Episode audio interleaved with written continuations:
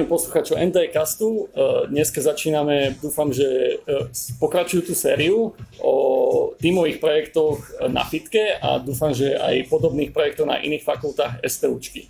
Dnes sa stretávame s víťazom minuloročného TP Cupu na FITke, teda s víťazmi niekoľkými z týmu.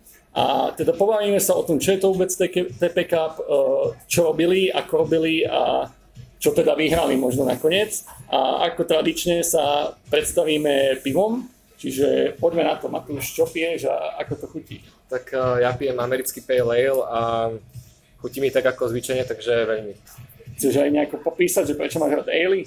Tak lagre sú, teda ležiaky sú také veľmi tradičné na Slovensku a už od útleho veku mojich 18 rokov som pil iba ležiaky Takže, chcelo to zmenu. Chcelo to zmenu a tieto vrchnokvasné piva sú veľmi, veľmi dobrá alternatíva. Majka, ty si trošku zaexperimentovala hneď na začiatok, tak ako si spokojná? Áno, ja som vyberala podľa názvu, ktorý sa mi zapáčilo slovom ginger a vlastne až uh, češnička ma upozornila, že toto pivo je kyslé, konkrétne je to teda Ginger Berliner Weiss od uh, výrobcu Lanius. A skutočne toto pivo, môžem povedať, že je skutočne kyslé. A zle kyslé alebo dobre kyslé? Uh, kyslé takže sa dá vypiť, by som povedala, ale stačí mi toto malé dvojdecové pivko a myslím si, že ďalšie si už dám niečo také tradičnejšie. A minimálne dobré, že skúšaš nové veci. Aha. Mačo, čo piješ ty? Ja pijem uh, Vivar Session IPu uh, a chutí mi úplne ako klasická IPA. Čiže aromatická. Čiže si viac na Eliky a IPy ako na Algre? kvasené ako tiež spodné kvasené. Toto spraví fitka s niektorými ľuďmi, hlavne s tými, čo sa zúčastňujú sebe akadémie, ale však o tom sme sa už bavili, aj sa baviť budeme asi v budúcnosti. Ale poďme teda k veci. Vy ste teda víťaz tímového projektu TP Cupu takzvaného. Uh, skúste niekto povedať, že, že čo je to vlastne ten TP Cup, keby to podľa vašich slov chcete zhrnúť. TP Cup je súťaž pre študentov, ktorí absolvujú predmet tímový projekt na našej škole. Je na založený na dobrovoľnej báze, teda kto sa prihlási, ten tam je, kto nie, ten môže ísť ľahšou cestou a tímový projekt prechádzať bez nejakého efortu navyše. Takže zvyčajne, zvyčajne okolo tých 60% projektov je v TPKP a súťažia medzi sebou o to, to ktorý, ktorý projekt bude teda najlepšie jednak odprezentovaný, vytvorený a jeho finálna, jeho finálna podoba zaujme čo najviac ľudí v konečnom dôsledku. Prečo ste sa prihlásili teda do tej súťaže a vybrali ste si tú ťažšiu cestu? Ono to bolo celkom také spontánne rozhodnutie, že nikto nás do toho netlačil, ani naši vedúci, ktorí to úplne nechali na nás, ako na tým. A my sme mali pocit na začiatku, že sme fakt vyhrali tému, že sme boli veľmi spokojní s tým, že spolupracujeme s Martinusom, že máme proste príležitosť ukázať nejaký kvalitný projekt, tak toto bol asi ten dôvod. Hej, proste tá téma mala potenciál. Už ste teda naznačili, že spolupracovali ste s Martinusom, čiže spolupracovali ste s praxou. Tak uh, ako ste sa dostali k tomu, že, robíte, robili ste s Martinusom?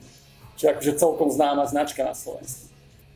Bolo to od začiatku zadané v rámci našej témy. My sme si témy vyberali, boli na začiatku vypísané a my sme museli napísať nejaký motivačný list, v ktorom sme poukázali na svoje kvality a vybrali sme si tú tému, čo nás najviac oslovila. Nás oslovila teda konkrétne táto, lebo sa jednalo o web, ktorý sme viacerí mali záujem robiť a jednak bolo pre nás naozaj atraktívne, že budeme robiť s Martinusom.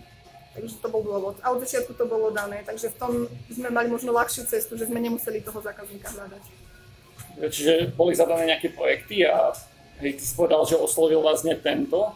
To je to, že je to tímový projekt, ste tam asi viacerí, každý má nejaké iné záujmy. Mož, neboli tam aj nejaké diskusie teda o tom, že, že ja chcem možno tento aj projekt skúsiť, alebo ste sa shodli proste, že toto je, toto je ten projekt, že ideme robiť to všetci.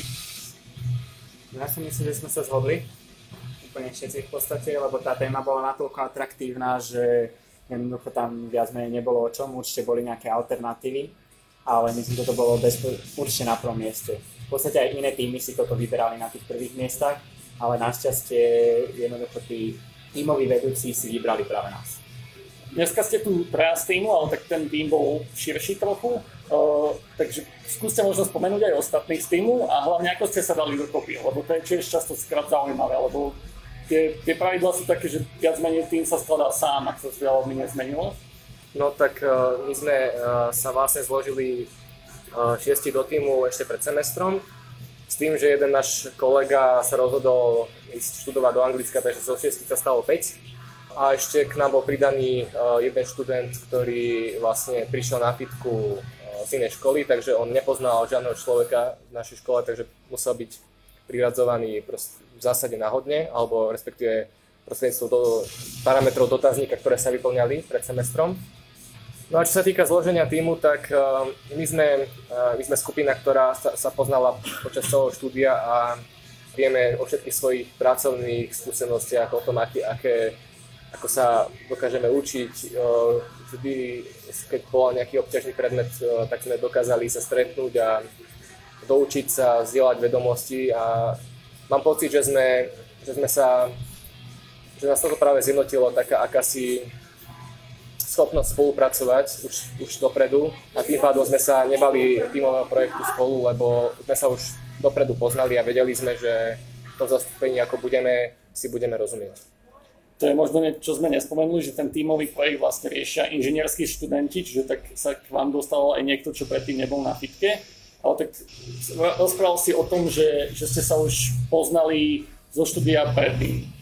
A, ako ste sa proste poznali z rôznych cvík, alebo boli ste nejak spolu celý čas krúžka, alebo ste robili predtým na projektoch, že predsa len, že 6 ľudí, že sa pozná akože už predtým, nie je to bežne úplne na univerzite, tým, že sú tam rôzne predmety, rôzne časy proste tých prednášok, zápočtov, cvičení a teda. Ako, toto, ako ste sa poznali na inžinierskom štúdiu už tak dobre? Tak uh, tuto s Matúšom sa my už poznáme od strednej školy, takže to bolo celkom také priamočiare. A s ostatnými je to vyloženie v rámci cvičení, o čom zodpovedajú, zodpovedajú naše priezviska, keďže hneď v prvom ročníku sme boli delení podľa priezvisiek, tak ja som na D, tuto máte Č, takže my preto sa poznáme a ostatní sú Šimek, Salát, e, Šidlo, takže oni sú tiež dosť pri sebe, takže... A ešte ten, čo vypadol, bol Sumbal, takže akože ďalší. Že ABCD určuje osoby. ABCD určuje priateľstvo na fitka. To je celkom pekné. Dobre, skúsme sa teda presnúť tej samotnej téme. Vrali ste už, že, že to bolo teda zadané nejako dopredu, ale tak vy už ten projekt ste riešili. Viete aj, ako to vôbec vzniklo, že, že sa objavil na fitke projekt s Martinusom? Uh, no, my sme mali uh, na, tomto, na tomto projekte dvoch vedúcich, jedného interného a jedného externého externý vedúci z Martinusu študoval na fitke a bol spolužiakom nášho interného vedúceho. Takže uh, spolupráca asi vznikla nejakým takýmto spôsobom s tým, že uh, Martinus pravdepodobne potreboval uh, vytvoriť si takýto nejaký výskum nad tou témou a ich zdroje v danom čase možno na to až tak úplne nestačili, respektíve využili možnosť prepojenia s univerzitou, na dosiahnutie nejakých vlastných kvázi cieľov. Toto sa mi páči, že bývalý študent vlastne aj pomohol aj svojej firme, aj, aj svojej bývalej fakulte a vlastne firma nemala čo stratiť, iba trošku možno času toho svojho zamestnanca, tak by možno viac spolupráci malo fungovať. Ale teda, čo, bol, čo bola teda tá téma? Čím vás to zaujalo? Tak hlavnou témou bolo nejaké zlepšenie procesov, ktoré mali nastavené v rámci svojho skladu, kde uchovajú tovar. To znamená, že aby ten tovar, ktorý si chce človek objednať, aby bol vždy na sklade, aby bol objednaný dostatočne skoro od toho nejakého dodávateľa, od vydavateľa. A potom tam boli ešte ďalšie nejaké úlohy, ktoré boli ako keby tak postupne pridávané k tejto hlavnej myšlienke a to bolo teda pre usporiadavanie tovaru v rámci skladu, tak aby bolo to vybavenie objednávky čo najrychlejšie, aby ten človek, ktorý chodí po tom a vyberá ten tovar z políc, sa nachodil čo najmenej. A to je v podstate asi tak všetko. Tieto, tieto dve veci boli v podstate na začiatku dané. Ešte k tomu, v tej ceste ešte sa jednalo aj o vylepšenie rozmiestnenia tovaru v sklade. Ale ako, ako povedala Majka, tak že sme vyvíjali takým agilným spôsobom, všetky tie úlohy tak postupne pribudali a na začiatku, na začiatku nebolo úplne jasne definované, čo všetko ideme robiť a dá sa povedať, že v polke, semest- v polke prvého ročníka nášho štúdia sme zase objavili akože nejakú ďalšiu, ďalšiu vec, ktorú by sme chceli analyzovať a nejak, nejak objasniť pre ten Martinus. Takže, takže akože boli sme pripravení na, na, na to, že, že budeme robiť rôzne veci, a že budeme dynamicky k tomu pristupovať, aby, aby, aby sme čo najviac tých cieľov splnili. Teraz akože budem trochu úprimný, uh, téma nejakého manažovania skladu, aj keď môže byť zaujímavé niečo, čo, nie niečo, čo im akože nadchlo. A, a takže myslím si, že, že asi väčšinu ľudí, že proste, že sklady prídu väčšinou ľuďom dosť nudné, keď, keď to tak počujem. Uh, že ma, malo tam dočenia niečo s tým aj, že to bol Martinus, alebo že to boli knihy, alebo že, že bolo to fakt, že vás zaujal proste ten sklad, že pomerieš ten sklad. Ono to bolo do značnej miery ovplyvnené témami, ktoré boli vypísané. A my sme išli v podstate aj vylúčovacím procesom. Nebolo to úplne priamočare, že my si vyberieme túto jednu tému a to aj dostaneme, lebo na to sa hlásilo fakt veľa ľudí. Takže my sme išli cez tých 20 alebo vyše 20 tém, ktoré boli vypísané a hovorili sme si, túto nechceme určite, túto tiež určite nie, túto tiež určite nie a z toho nám vyšlo možno tri, ktoré sme relatívne chceli a tie sme zoradili nejako podľa našej priority a bol, boli sme vybraní práve túto tému s Martinusom. Čo ste napísali do toho motivačného listu? Napísali sme, napísali sme tam iba, iba pravdu, ale v zásade v motivačnom liste sa treba trošku vychváliť my sme všetci už mali nejaké skúsenosti s webovými technológiami, dovolím si povedať, že aj pomerne široký záber. A myslíme si, že práve to bolo, to bolo rozhodujúce, že jednak uh, nemáme problém uh, nemáme problém so známkami na škole, ma, už, už uh, sme možno aj známi tým, že sa učíme lepšie a uh, takisto tie skúsenosti aj pracovné už sme v tom čase mali celkom, celkom rozsiahle hlavne čo sa týka webovej technológi- webových technológií, asi každý, asi každý z členov má už skúsenosti. Takže opísali sme tam len naše skúsenosti a len, že nás táto téma veľmi teší a teší nás to, že môžeme aj pracovať na niečom veľmi modernom. Ja by som ešte dodala, že tu neboli len možno webové technológie, ale aj datová analýza, ktorá bola potrebná. A vzhľadom k tomu, že už každý z nás mal absolvovanú bakalárku, pri ktorej sme museli s datami pracovať, tak aj toto bolo plusom, že sme mali možno práve takéto témy, lebo aj v tomto prípade sa jednalo zase len o analýzu nejakých predajov, ako často sa čo predáva, aby sme vedeli spraviť predikciu, koľko sa predá v budúcnosti. Keď poďme teda k samotnému e, tomu riešeniu, alebo respektíve, respektíve najprv k tomu procesu riešenia. Ten tímový projekt, akože predsa len je to, je to teda predmet na univerzite, ktorý má ľudí niečo naučiť. Teda tomto prípade typujem, že tá tímová práca, nie že typujem, tak sám som si tým prešiel, ale, ale aby to pochopili uh, aj poslucháči, čo nie sú, dajme tomu, z fitky, alebo ro, rozmýšľajú, či pôjdu na fitku. Uh, o čom je ten tímový projekt a ako tam vyzerá vlastne tá práca? Tak asi začnem ja. tak uh, tímový projekt v prvom semestri je zameraný na to, aby sme si osvojili všetky možné, základ, všetky možné prístupy k riešeniu projektov v týme. Či to je, či to je nejaké verziovanie zdrojových kódov, či to je, či to je nejaké, nejaký proces toho, či to je nejaký management procesu toho vývoja softveru, správovanie kvality kódu, proste rieši sa tam všetko, čo sa rieši štandardne vo firmách. A tento predmet, tímový projekt je prepojený ešte s predmetom manažmentu, ktorý s tým úzko súvisí, dokonca sú tieto predmety v jednom, jednom projekte hodnotené spoloč, spoločnými bodmi. 10% známky e, toho manažmentu je 10% známky v týmom projekte. Takže ten prvý semestr bol zameraný na to, aby sme si osvojili princípy práce v týme, ale v reálnom prostredí, ako sa aj pracuje. V letnom semestri už to, už dovolím povedať, že to je také voľnejšie, ak sa niektoré, niektoré princípy tímov nepačili, tak ich prestali používať alebo ich trošku zmodifikovali na základe znalostí, ktoré získali v prvom semestri. To znamená, že nebolo to už nič také náhodné, chaotické, ale už väčšinou usmernené na základe získaných skúseností z prvého semestra. Ja už sme v podstate robili to, čo sme zistili, že je potrebné robiť. Zatiaľ, čo v prvom semestri naše tímové stretnutia týždenne trvali aj 3 hodiny, tak e, v tom druhom letnom semestri sme to už úplne v pohode skresali pod dve hodiny.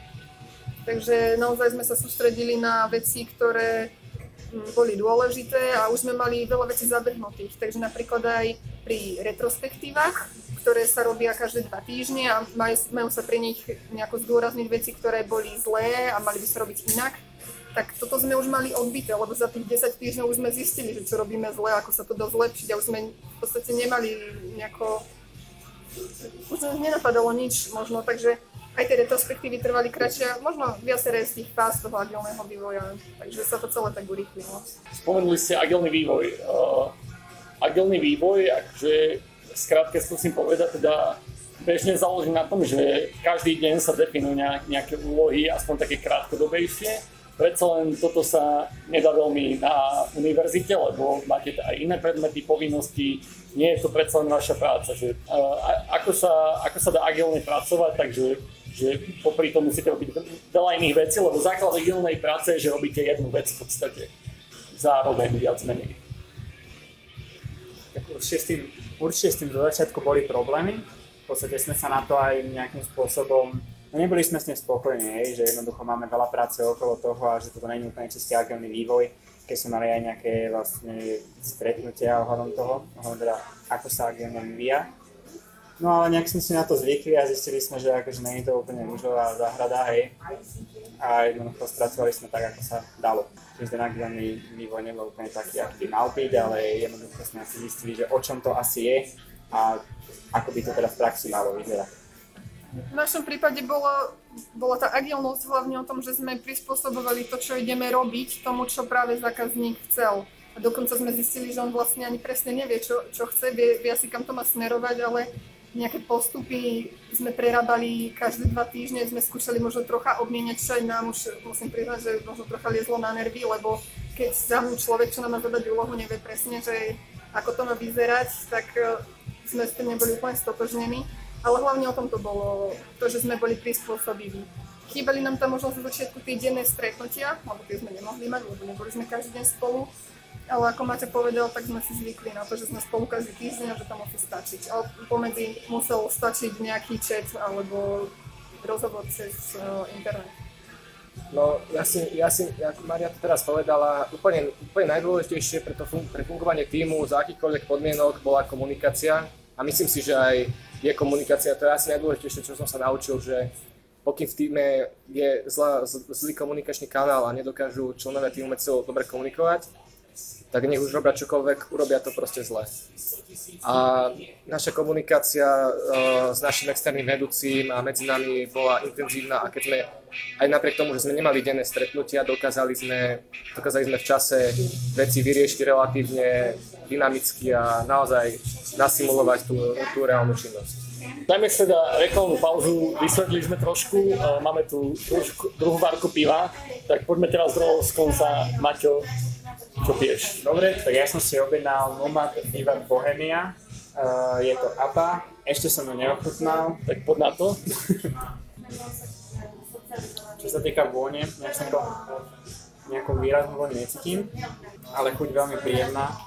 Aby som, neviem, chutí mi to ako ležia, neviem prečo, ale... tak, taká jemnejšia, podaj. Hej, hej. Majka, čo ty? Ja som prešla niečo štandardnejšie, je to IPA Jaipur od Thornbridge výrobcu. A musím povedať, že vôňa mi je dosť sympatickejšia ako pri predošlom pive. Taká ovocná, aj chuť je veľmi chutná. Takže ja som spokojná s výberom tentokrát. Už. No, ja som dneska mal svoju lásku k aleom a nahradil som americký za Indian Pale Ale, ktorý som už tu raz mal, takže idem na istotu a... A čo to teda je? Je to session IPA pivaru a musím povedať, že som veľmi spokojný. Vývar je výborný slovenský pivovar. Ak nás náhodou niekto počúva z Vývaru, tak stále hľadáme sponzora. O tomto sú tieto reklamné bloky, že hľadáme pivného sponzora. Dobre, poďme naspäť k tomu, o čom sa bavíme. Uh, predtým, než sa dostaneme vlastne už tej samotnej náplni, moja posledná otázka takej tej organizácie, že spomínali ste, že to má akože kvázi simulovať prácu týmu vo firme alebo reál, na reálnych projektoch na reálnych projektoch sú rozdielne zodpovednosti, dajme tomu. Aj keď väčšina ľudí, dajme tomu, že programuje alebo čo, tak každý má nejakú tú inú zodpovednosť, je tam niekto vedúci a teda. Ako sa toto premietne do toho týmového projektu? Je zodpovednosti, úlohy, role, dajme tomu. Tak v prvom semestri v podstate sme si tie úlohy a zodpovednosti nejakým spôsobom porozdelili nám v podstate na predmete povedali, že aké by v podstate každý by mal obsahovať, aké zodpovednosti by tam mali byť obsiahnuté. A teda tie sme si nejakým spôsobom upravili, prípadne pridali, alebo a teda rozdelili sme si ich medzi ľudí. Každý myslím, že mal aspoň dve zodpovednosti, tak to nejako vychádzalo a teraz snažili sme sa ich plniť. No. Zo začiatku sa v týme, tým, že bola taká pre niektorých možno novinka robiť v takom veľkom týme, tak niektoré veci museli, museli sa riešiť tak, že možno jeden človek, ktorý už má viac skúseností, ich tak potiahol. Ale ako sa, ako sa semester vyvíjal, tak uh, každý, každý si uchopil tú svoju úlohu viac menej. No a postupom času sa ukázal aj, aj reálny charakter toho, toho človeka v tom týme, že, že či je teda na ňo spoľák a, a aký asi možno v tom pracovnom živote naozaj bude. No, ja čo som si odnesol z tým môjho projektu je to, že, že viem proste, poznám tých ľudí ešte viac a, a viem, s ktorými by som bol proste schopný pracovať aj, aj v budúcnosti. A e, naozaj mi to, mi to dalo veľa, veľa takých tých praktických, praktických skúseností ohľadom tej ako sa povedal, komunikácie a tak, takže, takže postupom času no, sa to vyvinulo. Dobre, tak poďme, poďme k tej samotnej náplni. Uh, riešili ste teda sklad v Martinuse, čo je v podstate konkrétny problém, ale, ale zároveň sa dá povedať aj dosť abstraktne. Ako ste k tomu pristupovali? Tak začínali sme od toho, čo nám zákazník povedal, že aktuálne existuje. To bolo absolútne základné, čo sme potrebovali vedieť. Teda dostali sme informáciu o tom, ako tí pracovníci, ktorí sú tam aktuálne zamestnaní, fungujú, ako sú naučení, aké majú zvyky a podobne. A tiež sme dostali informáciu o tom, že kam by to chceli posunúť inám. A to boli v podstate naše prvé úlohy, že sme začali skúšať, dali nám nejaké dáta, začali sme nad nimi robiť nejaké pokusy prvé a porovnávali sme, že čo sme schopní v podstate priniesť, že či sme lepší ako skúsenosti nejakého 20, ro- 20 rokov zamestnaného človeka v sklade. To znie dosť náročne, že, že vlastne študent fitky, že či, či je lepší ako skúsenosti niekoho pracujúceho v sklade, akože dovolím si tvrdiť, že nie. Ale tak prvé, čo ma pritom napadne, že asi by som sa skúsil spolupracovať s tými ľuďmi, čo v tom sklade pracujú. Napadlo aj vás toto? My sme prostredníctvom, prostredníctvom nášho externého vedúceho sme boli ako keby v prepojení s týmito zamestnancami a dokázali sme, dokázal nám sprostredkovať nejaké myšlienky, názory, ktoré, ktoré nám vlastne pomohli. No ono, ono problém je, že, že ľudská mysel, alebo teda ľudský mozog nedokáže spracovávať, keď má, keď má človek v sklade 10 tisíc položiek, 10 tisíc produktov, tak nedokáže si pamätať o každom jednom produkte všetko. Čo, čo, čo stroj dokáže, čo počítač dokáže. Zase naše algoritmy možno neboli až tak presné, ako mohli, mohol, mohla byť tá ľudská mysel, alebo teda tie skúsenosti človeka ale išlo o to, aby sme pokryli všetko, všetky produkty a nielen tých zo pár desiatok, možno, možno, možno jednu stovku, ktorú by dokázal pokryť jeden zamestnanec. A nestretli ste sa s takým, dajme tomu aj negatívnym prístupom, čo sa často stáva, že vy, vy idete zrušiť môj job alebo proste ohroziť ho nejako? My sme neboli nejako priamo konfrontovaní s tými zamestnancami. Vždy to išlo cez toho externého nejakého zástupcu z Martinusu, a všetko bolo komunikované skrz neho. Akože čo je možno niekedy je trocha škoda, že sme nemali úplne priamu spätnú väzbu od tých zamestnancov, ale tým pádom v podstate nie, nie akože neboli sme nejako obvinení z toho, že by sme chceli niekoho pripraviť o prácu. A napadlo vás to aspoň, alebo trápilo vás to? Na, no napadlo nás to, keď sme sa bavili reálne s tými odborníkmi z praxe pri prezentovaní nášho projektu počas uh, konferencie ITSRC kde oni nám vyložené ako tým, že oni uvažujú takýmto spôsobom a pracujú v tejto branži, tak to bolo v podstate, to bola jedna z vecí, čo ich prvá napadla, že aha, takže vy mi idete ušetriť peniaze tým, že ja budem potrebovať iba troch ľudí na miesto piatich. Áno, takže oni, nás, oni nám otvorili oči, možno, možno povedať. Dobre, čo bol ten, teda ten prvý problém, keďže ste pracovali teda agilne, menili sa tie požiadavky, čo je dosť bežné pri projektoch, čo bol ten prvý problém, do ktorého ste sa pustili alebo vám bol zadaný? Tak uh, my sme, my sme ako prvý problém mali riešiť teda uh, nejakú predikciu tých, tých predajov, čo znamená, že uh, veľakrát sa stane, keď, keď človek príde na uh, portál webového obchodu, tak uh, tovar, ktorý si chce zakúpiť, už nie je prítomný v sklade. Že musí čakať 2-3 týždne na dodanie od dodávateľa a potom na doručenie že aby, aby sme predešli takýmto, možno až strátam zákazníkov, lebo on si potom povie, že však môžem ísť do iného e-shopu a tam to bude mať hneď. Tak sa, sme sa snažili predikovať uh, tieto nuly v počte produktov a uh, dopredu upozorniť uh, toho pracovníka, aby, aby doobjednal tie, tie chybajúce, v budúcnosti chybajúce položky v sklade. Ako ste pristúpali k tomu, že, že dobre, toto, toto už dochádza, keď to dochádza, tak pravdepodobne to dojde a, a že doobjednajme to, lebo bude o to aj naďalej záujem, keď to dojde. A ako ste k tomuto pristúpali? Čo ste k tomu potrebovali a ako ste to vlastne počítali alebo odhadovali? Tak využívali sme najmä frekvenciu, za akou sa ten produkt predával v poslednom období. To znamená, že čo za posledný týždeň sa predal 5 krát, predtým 10 krát a tak ďalej a na základe toho sme vypočítali, koľko predpokladáme, že by sa mal predať v následujúcom týždni. Takže v podstate to bol pomerne jednoduchý algoritmus, nebola za tým žiadna neurónová sieť zložitá. No, tento postup sme využívali zo začiatku, už potom samozrejme sme ako zapojili aj algoritmy strojového učenia, teda základný matematický lineárny model uh, na predpoveď a samozrejme porovnali sme výsledky. No ale tak zo začiatku uh, stačí, stačí naozaj vyskúšať na tie najjednoduchšie prístupy, aby, aby človek sa vôbec uistil, že či to má nejaký zmysel. A možno, možno, možno práve tieto jednoduché prístupy sa ukazujú ako, ako lepšie pri riešení takýchto komplikovaných problémov, ako tie veľmi, veľmi komplikované, ktoré vyžadujú aj veľa času, aj veľa prostriedkov. Takže už ten jednoduchý spôsob predikcie nám dával relatívne dobré výsledky. Dobre, dokázali ste, dajme tomu, predikovať, že či dojde nejaká kniha.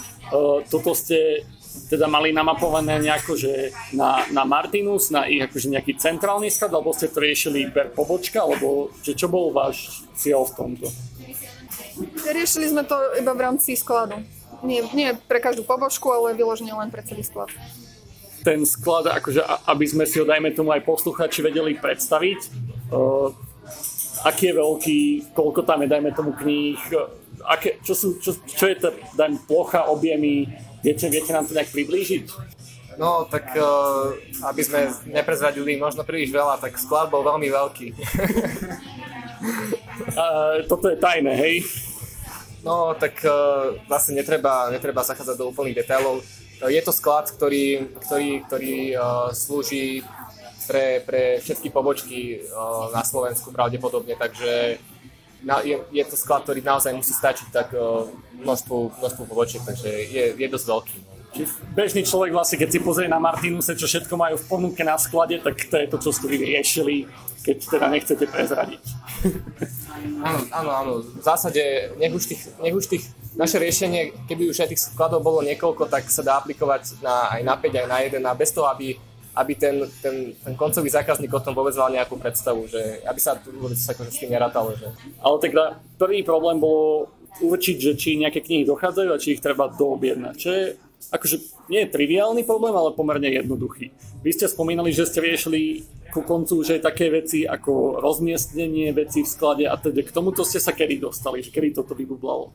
Toto v podstate sme začali riešiť na konci prvého semestra zimného, kedy už sme mali aké také výsledky pre tú prvú predikciu a začínali sme riešiť, ako skrátiť cestu toho pracovníka, ktorý vybavuje objednávku.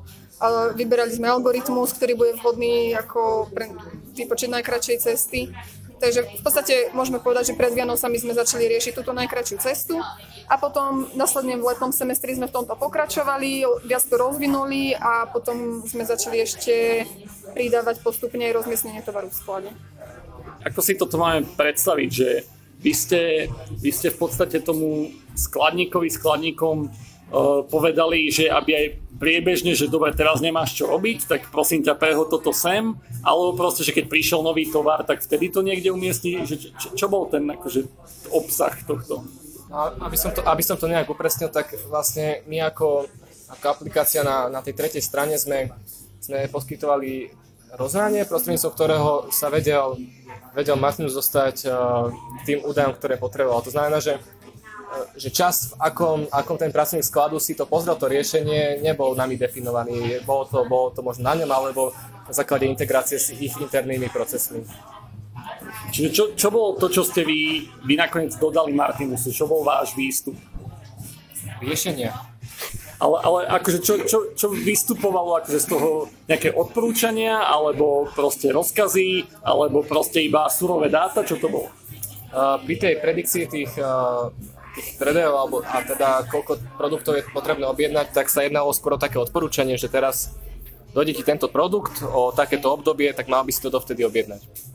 Pri tej ceste uh, to záviselo od objednávky, od, od faktúry. To znamená, že objednal si človek dve knihy, alebo tri, alebo desať. Uh, išiel to vybavovať skladník, takže jemu bola nejakým spôsobom vygenerovaná cesta v rámci vybavovania tej objednávky.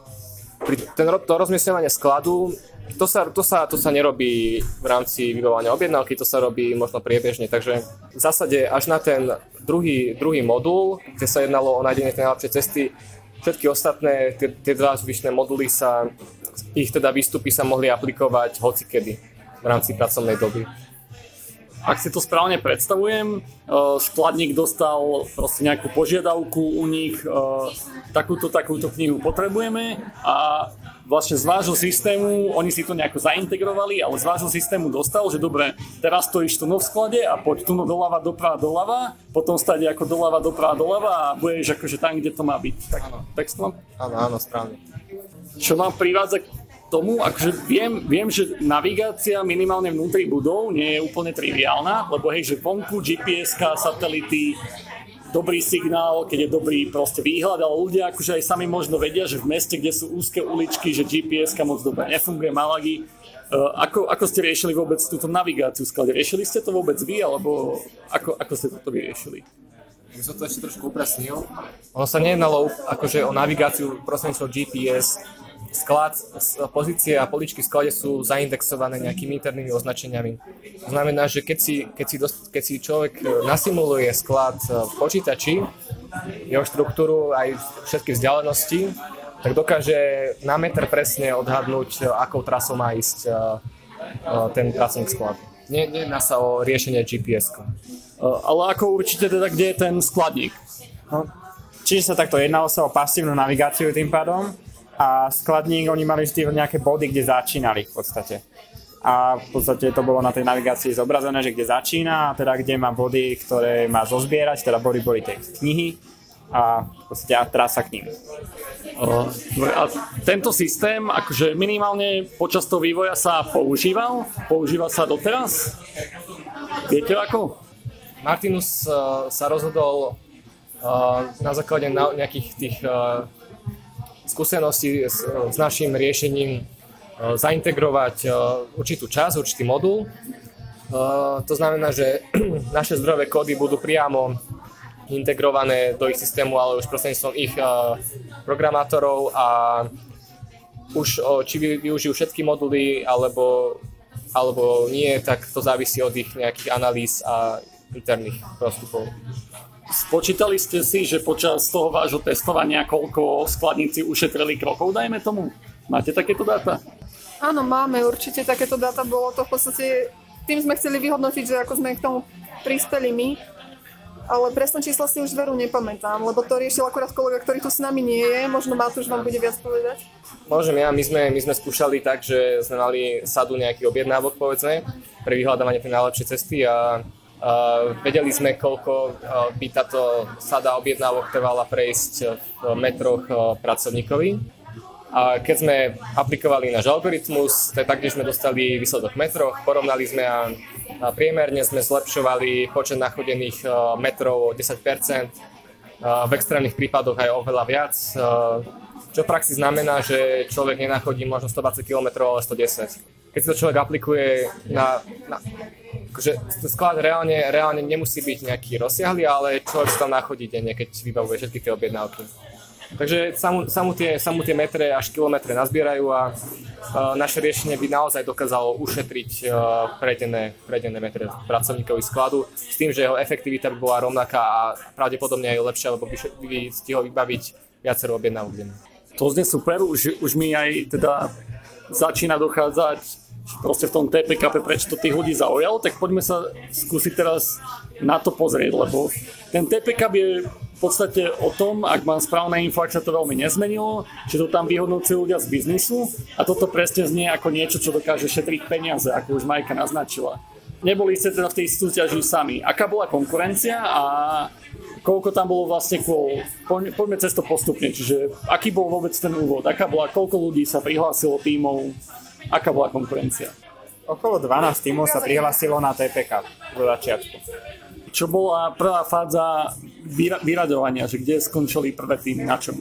Tak v podstate prvou vyrazovacou fázou bola tá študentská vedecká konferencia ITSRC, kde každý tým mal pripraviť prezentáciu, plagát, kde sa mali v podstate predať, čo robia, aby to oslovilo tých ľudí z praxe. Oni sa zastavovali pri tých jednotlivých plagátoch, chceli, aby im ľudia s týmov vysvetlili, o čom je ich projekt. A v podstate už priamo z tej študentskej vedeckej konferencie postupovali do semifinále tri týmy študentské. Zvyšné tri boli po nejakom dlhšom rozhovore medzi, tým, medzi tou porotou pridané, to znamená, že do semifinále celkovo postupilo 6 tímov. Vy ste boli tí, čo postupili priamo, alebo ste išli cez ten dlhší proces? Áno, my sme, my sme postupili priamo z tejto konferencie do semifinále. Ako vyzeralo teda tá konferencia? Čo sa vás tam pýtali? Kto sa tam vôbec pri vás zastavil? Kto tam bol v porote? Hlavne to boli tí ľudia, čo nás v podstate hodnotili úplne až ku koncu, teda v podstate celý, celý, ten, celý ten TP Cup nás hodnotili a v podstate boli to ľudia z biznesu, boli ľudia z firiem. Ako, ako prebiehala teda ten, tá konferencia? Čo, čo tam zaujímalo tých ľudí, čo vás hodnotili, že vás posunuli ďalej? Tak pýtali sa nás, čo naše riešenie robí a vyloženie na tej konferencii to bolo skôr také všeobecné zhrnutie toho, čo sme urobili dovtedy. Myslím si, že ich dosť zaujalo to, že my už sme v čase tej konferencie, čo bolo nejaký marec, apríl, mali za sebou pomerne dosť roboty. Mali sme naozaj reálneho zákazníka, ktorý bol pri nás od začiatku toho projektu. A mali sme v podstate naše riešenia používané tým zákazníkom. Zatiaľ, čo možno iné týmy hovorili o tom, čo ešte iba by chceli spraviť, mali nejaké návrhy a bolo to celé v budúcom čase, tá ich prezentácia, tak my sme hovorili, čo aktuálne existuje, aké sú naše výsledky. Takže myslím si, že toto malo dosť značný vplyv na tú porotu.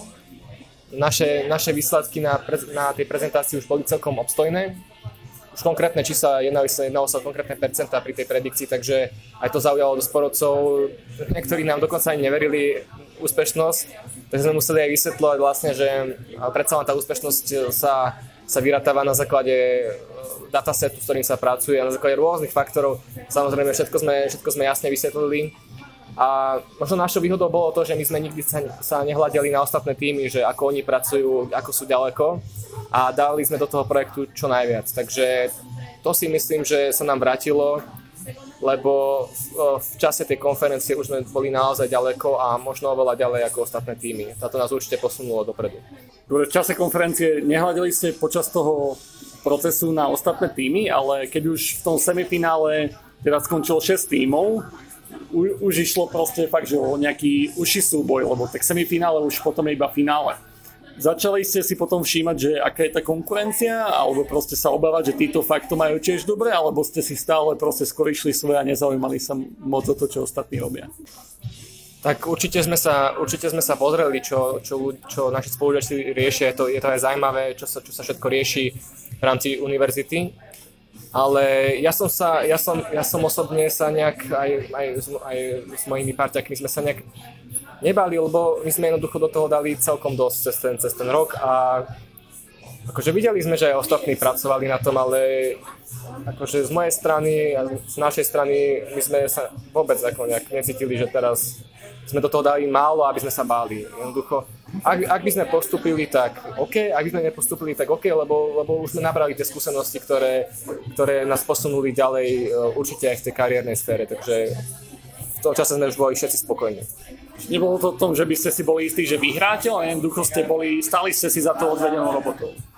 Práve, že no, to, že sme postupili do finále, to bolo fajn, ale už vo finále, keď sme videli naozaj tie tri týmy najlepšie, ktoré tam boli, už sme si vôbec tým neboli takí istí, lebo aj v rámci semifinále bola nejaká taká kvázi obhajoba nášho projektu, taká rozšírená diskusia. A boli tam otázky také nepríjemné, ktoré nám vyčítali to, že máme len jedného zákazníka, či to nie je náhodou len pre ňoho, či by naše riešenie nemalo byť viac všeobecné, aby sme to mohli predať viacerým, keď už to má mať biznis potenciál. a my sme naozaj nevedeli odpovedať na otázky typu, kde by bolo vaše riešenie tímového projektu, keby nebol Martinus. No tak asi by nebola asi ani naša téma a neboli by sme nikde, hej. A naozaj sme sa necítili možno po tej diskusii úplne tak seba vedomo, že, že ideme si po víťazstvo. To, to nemôžeme povedať si do poslednej chvíle, určite nie. Ale teda nakoniec sa vám to podarilo, vyhrali ste. Máte aj nejaký teda feedback od poroty, že, že prečo ste nakoniec vyhrali? Viete o tom? Alebo, alebo proste ste iba dostali cenu? Ja si myslím, že v tých posledných kolách to bolo veľa aj o odprezentovaní toho projektu, nielen o tej vykonanej práci, lebo ako Matúš povedal, tie projekty boli viaceré zaujímavé, prácu určite robili aj ostatné týmy, ale v končnom dôsledku je aj tento tímový projekt a teda ten TP Cup o tom predaní tej myšlienky, o tom, ako to tí ľudia dokážu odprezentovať v rámci tej krátkej prezentácie alebo dlhšej v rámci semifinále a čo dokážu tak možno vyzdvihnúť, možno tak troška nadľahčiť a aj toto myslím si, že porotu zaujalo. Ste teda víťazmi v ročníku 2017 TP a moja predposledná otázka bude, už ste spomenuli teda, že, že ten Martinus si z toho niečo vykucha použiť, že je to aj, aj pomerne komerčne úspešný, ale teda už vy sa tomuto ďalej asi nejak aktívne venovať nebudete. Ale tá moja predposledná otázka teda je, že, že čomu sa vy teraz aktívne venujete v skratke, alebo sa plánujete venovať? Uh, tak my sme, my sme túto tému ešte medzi sebou úplne neuzavreli a ešte ani, ani výsledok tohto týmového projektu tým, že teraz máme, máme možnosť to možno posunúť niekde na úrovni vlastnej, tak uh, ešte stále to nechávame otvorené.